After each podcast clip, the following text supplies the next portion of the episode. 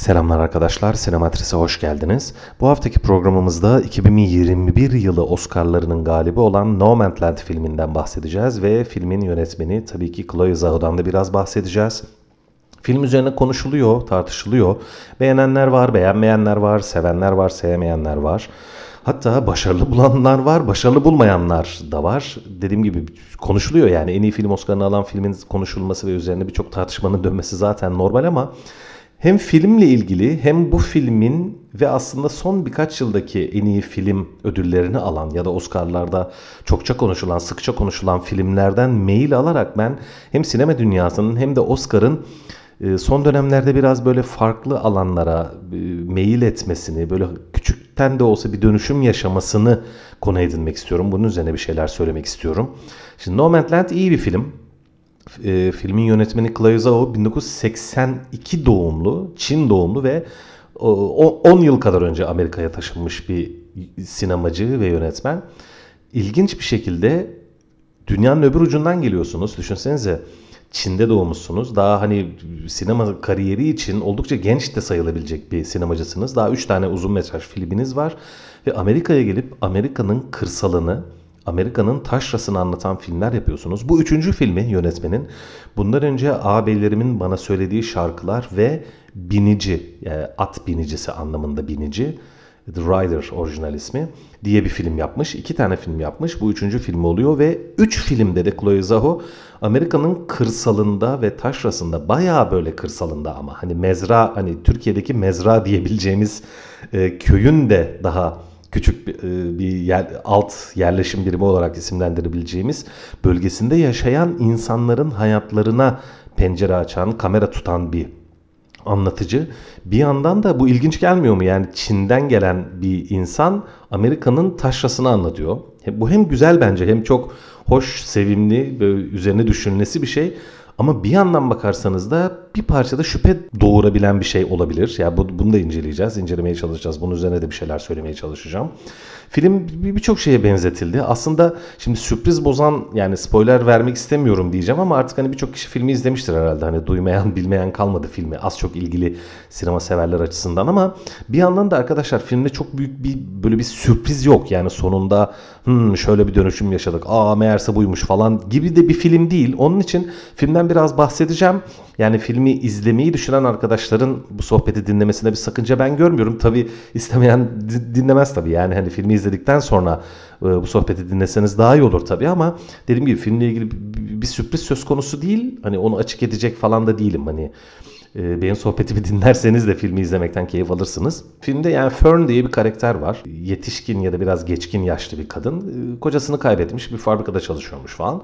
Bu fabrika Amerika'nın bayağı böyle kırsalında. Yani çok e, şehirlerin bayağı dışında böyle taşrasında bir fabrika. Ve bu fabrikanın lojmanları kendi başına küçük bir köy yani küçük bir yerleşim birimi teşkil ediyor. Fabrika kapanınca bu yerleşim birimi de kapanıyor tabii.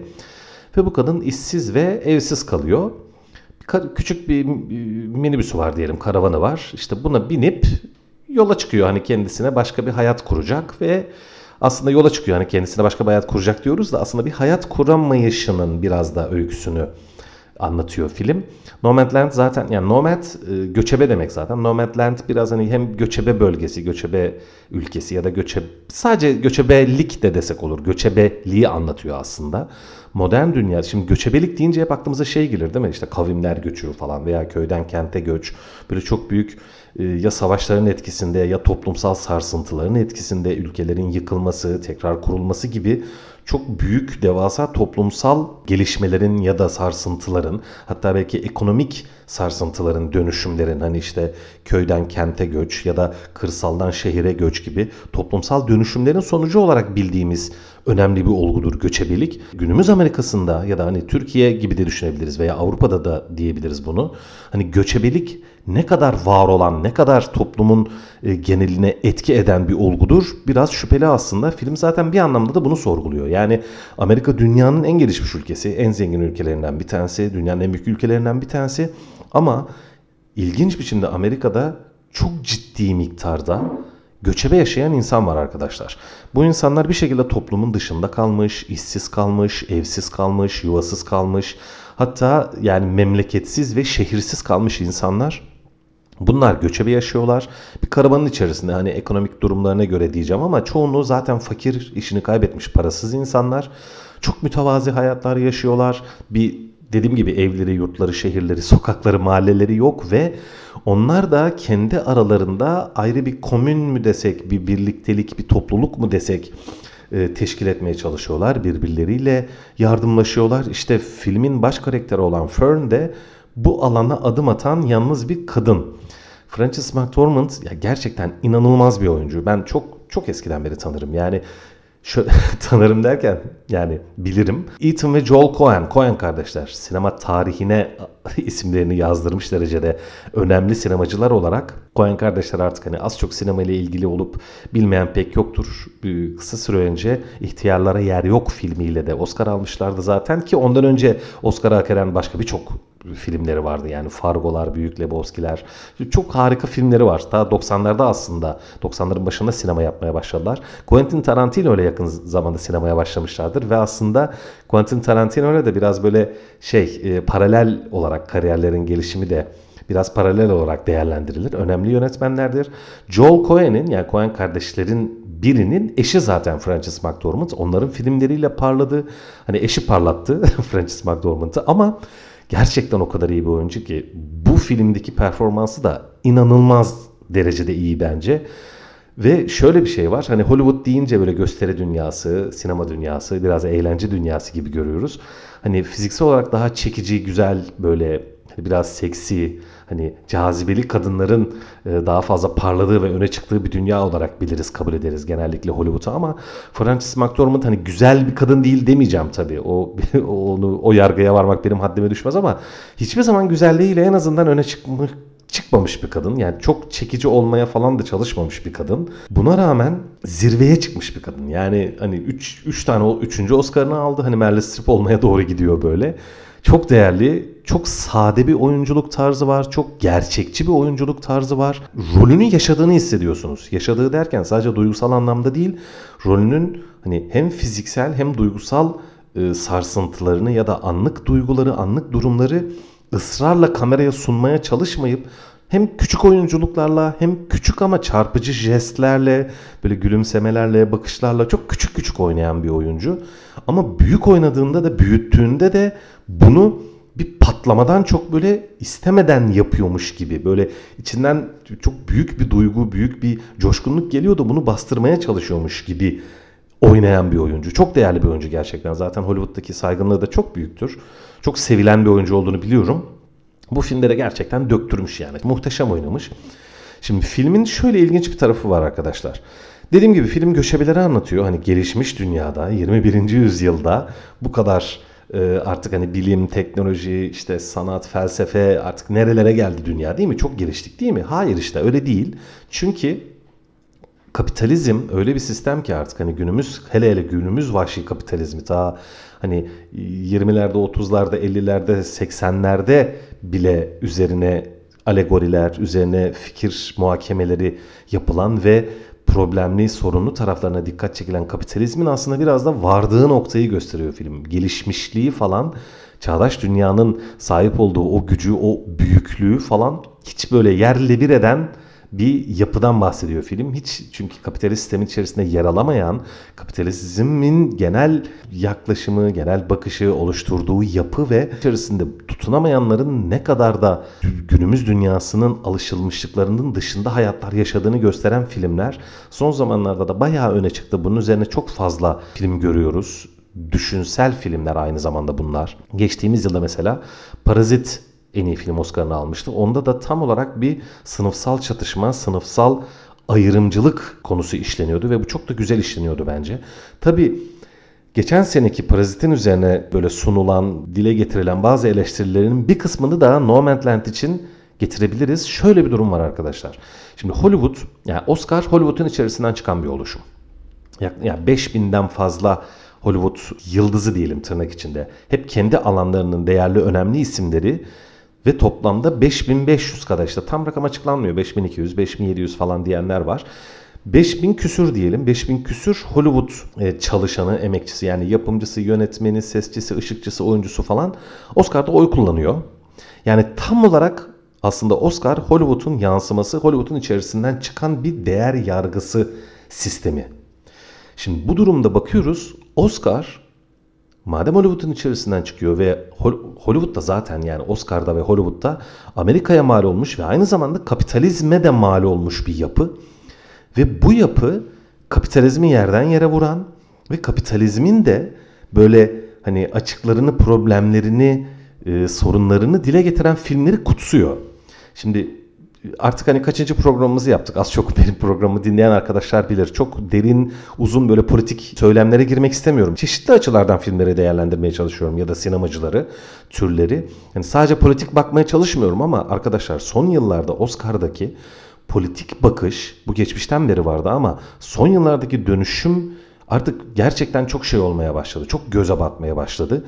İlla kapitalizm eleştirisi, illa modern dünya eleştirisi, sınıf çatışması eleştirisi ve tabii ki özellikle ve ısrarla renk, ırk çatışması eleştirisi geçtiğimiz yıllarda bunun üzerine birçok film var. Yani hem Green Book'lar hem işte 12 yıllık esaretler veya yine en iyi film Oscar'ını alan Moonlight hep böyle ırk ayrımcılığı, renk ayrımcılığı üzerine filmler bunlar. Yani Hollywood'da geçmiş dönemlere göre diyorum bu bu bakış her zaman vardı. Yani bir politik bakış, siyasi bakış, işte ırk ayrımcılığı, kapitalizm eleştirisi, sistem eleştirisi vesaire üzerine giden filmler e, bir ayrı bir platformda bir değerlendirilir. Yani onlar bir sevilir, kutsanır ama ama ilginç biçimde, ilginç biçimde bu filmlerin hemen hepsi sistemi eleştirse de sistemin bu filmleri kutsaması ne kadar dürüst ya da ne kadar e, güvenilir gerçekten şüphe götürür bu durum arkadaşlar. Şöyle bir şey var. Normal şartlarda yani en iyi film seçiyoruz biz. En iyi film, en iyi yönetmen, en iyi erkek oyuncu, işte en iyi kadın oyuncu, en iyi senaryo, en iyi görüntü yönetimi. Hani Oscar'daki bir sürü ya yani 20 küsür alt dala bakarsanız hemen hemen hepsi tabii teknik dallar bir filmin iyiliğini kötülüğünü neticede tekniğine göre, çekimine göre, oyunculuk performansına göre hani yetenek, birikim, tecrübe deyin birçok şey deyin. Birikmiş bir sinema zanaati var zaten ortada. Bunlar da kutsanıyor aynı zamanda. Bunlar da saygı ve sevgi görüyor ama en iyi filmler, en iyi yönetmenler hep daha politik, biraz daha böyle hani sistem eleştirisi üzerinden ve aslında sistemin sürükleyicisi olan bir organizasyonun bu organizasyonun da sürükleyicisi olduğu sisteme karşı duran filmleri verilmesi ne kadar dediğim gibi dürüst ya da ne kadar cesur demeyeceğim. Bunu, ces bunu cesareti olarak görmüyorum. Kimsenin bir şey aslında hani yaraladığı yok. Yani Nomadland adlı film veya işte Ay Işığı veya Green Book bir şeyleri eleştiriyor belki ama eleştirdikleri şey bundan ne kadar zarar görüyor, ne kadar etkileniyor şüphe götürür ki eleştirdikleri şey kendisini kendilerini kutsuyor ve ödül veriyor. Düşünebiliyor musunuz arkadaşlar? Şimdi madem öyle, madem öyle Hollywood madem dışlananları, sistemin dışarısında kalanları, işsizleri, emekçileri madem kutsuyor ya da bunları anlatan filmleri seviyor, beğeniyor, başarılı buluyor öyle mi?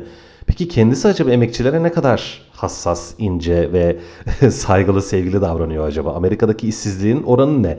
Ya da Amerika'daki sokakta yaşayan insanların miktarı, sayısı ne?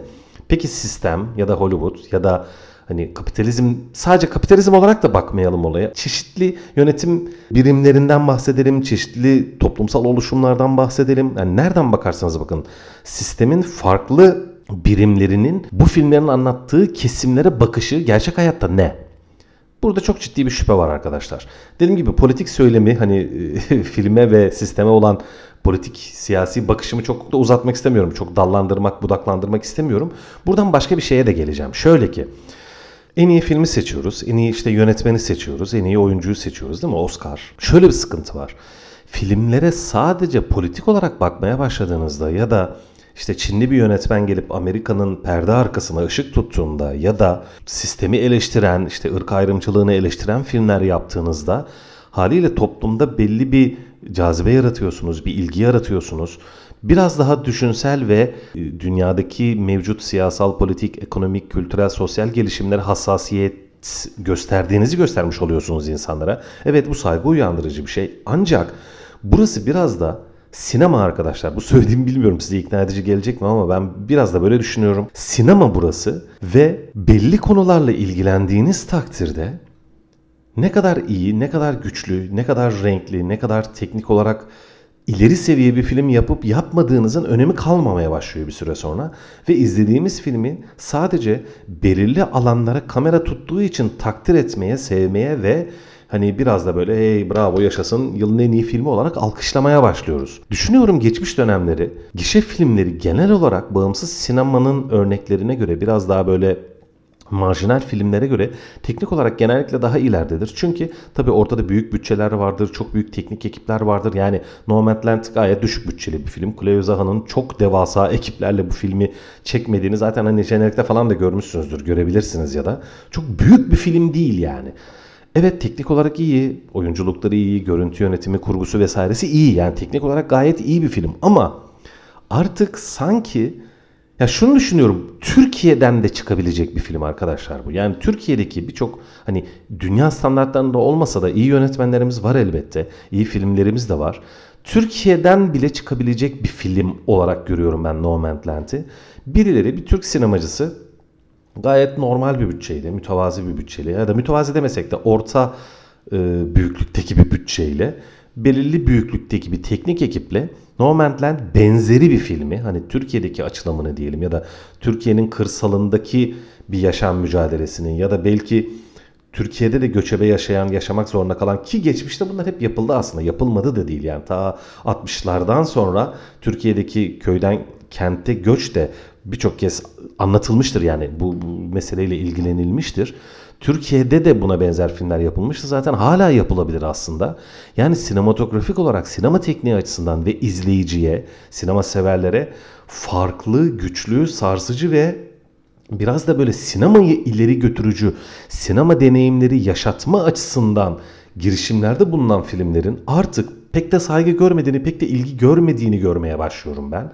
Son yıllardaki bu Hollywood'daki işte siyahi ayrımcılığın üzerine, işte kapitalizmin, sistemin sorunları üzerine eğilen ya da kültürel sosyal açılımlar yapan filmlerin tamam ya bu filmler ödül alsın, bu filmler sevilsin, izlensin, tanıtılsın buna söyleyecek bir şey yok ama sinem, bir sinema eseri olarak yani sinematografik olarak çok özel filmler değiller bunlar.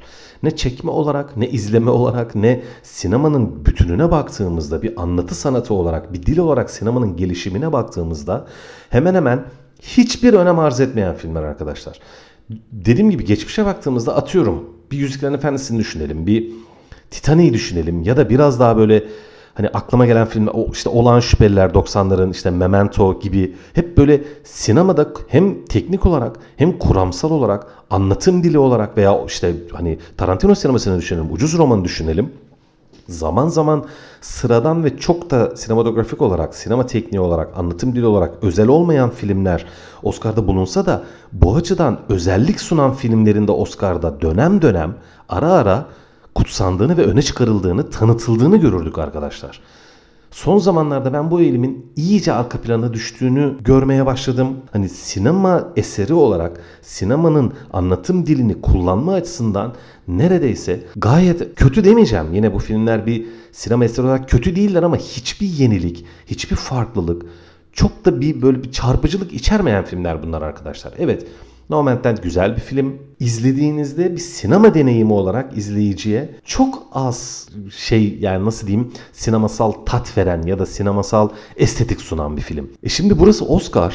Burası aslında sinemanın zirvesi. Yani hem Hollywood'un hem de dünyanın en öne çıkan filmlerinin anıldığı, konuşulduğu, ya ödül aldığı, ödüllere aday gösterildiği ve aslında bir anlamda da tüm dünyaya tanıtıldığı yerlerden bir tanesi. Hani birçok kişi Chloe Zhao'yu belki Oscar almasaydı duymayacaktı bile. Ama bu inanılmaz bir tanıtım oluyor tüm yönetmenler için, tüm filmler ve sinemacılar için. Ancak öne çıkarılan kişiler sadece sosyal, politik, kültürel işte sistem eleştirisi, işte ırk eleştirisi gibi kıstaslara göre parlatılıp öne çıkarıldığında e, söz konusu gündem ya da söz konusu hassasiyetler, alt metinlerle ilgili, metinlerle ilgili hassasiyetler atlatıldığında bu filmleri kimse hatırlamıyor arkadaşlar. 20 sene sonra ne kadar Nomadland hatırlanır, çok da hatırlanacağını ve e, böyle takdirle e, tekrar tekrar izleneceğini düşündüğüm bir film değil mesela Nomadland. Dediğim gibi kötü bir film olduğunu düşünmüyorum ama ta 1930'lardan, işte 50'lerden, 70'lerden, 90'lardan günümüzde hatırlanan filmlerin çok büyük çoğunluğu alt metinleriyle değil daha çok sinemasal olarak çok farklı dünyalar, farklı anlatımlar, farklı biçimler sunan filmler daha çok kalıyor arkadaşlar sinema dünyasında. Daha kalıcı oluyorlar. Çarpıcı güçlü filmler, görsel olarak, metin olarak ya da akış olarak, senaryo olarak, kurgu olarak çarpıcı filmler daha kalıcı oluyor aslında. Çünkü dönem dönem zaten hani dönemin nabzını tutan filmler mutlaka yapılıyor ve bunlar belli bir kitlenin ilgisini çekiyorlar ama hani tırnak içinde biraz popülist filmler oluyorlar arkadaşlar. Bu aralar işte Amerika'da bir polis bir siyahiyi öldürdü. Evet buna tepkisini göstersin sinema. Bunun üzerine de bir filmler yapsın. Evet bu güzel bir şey. Ama o filmi yapan sinemacı hiçbir şekilde sinematografik gücü, sinemanın anlatım dilinin üzerine de bir şeyler katmayı ya da özel bir sinema yapmayı hemen hemen hiçbir zaman hedeflemiyor. Burada bir problem var arkadaşlar. Burada bir eksiklik var. Hani ben bir sinema sever olarak, bir sinema yazarı olarak bunun eksikliğini gerçekten çok hissediyorum.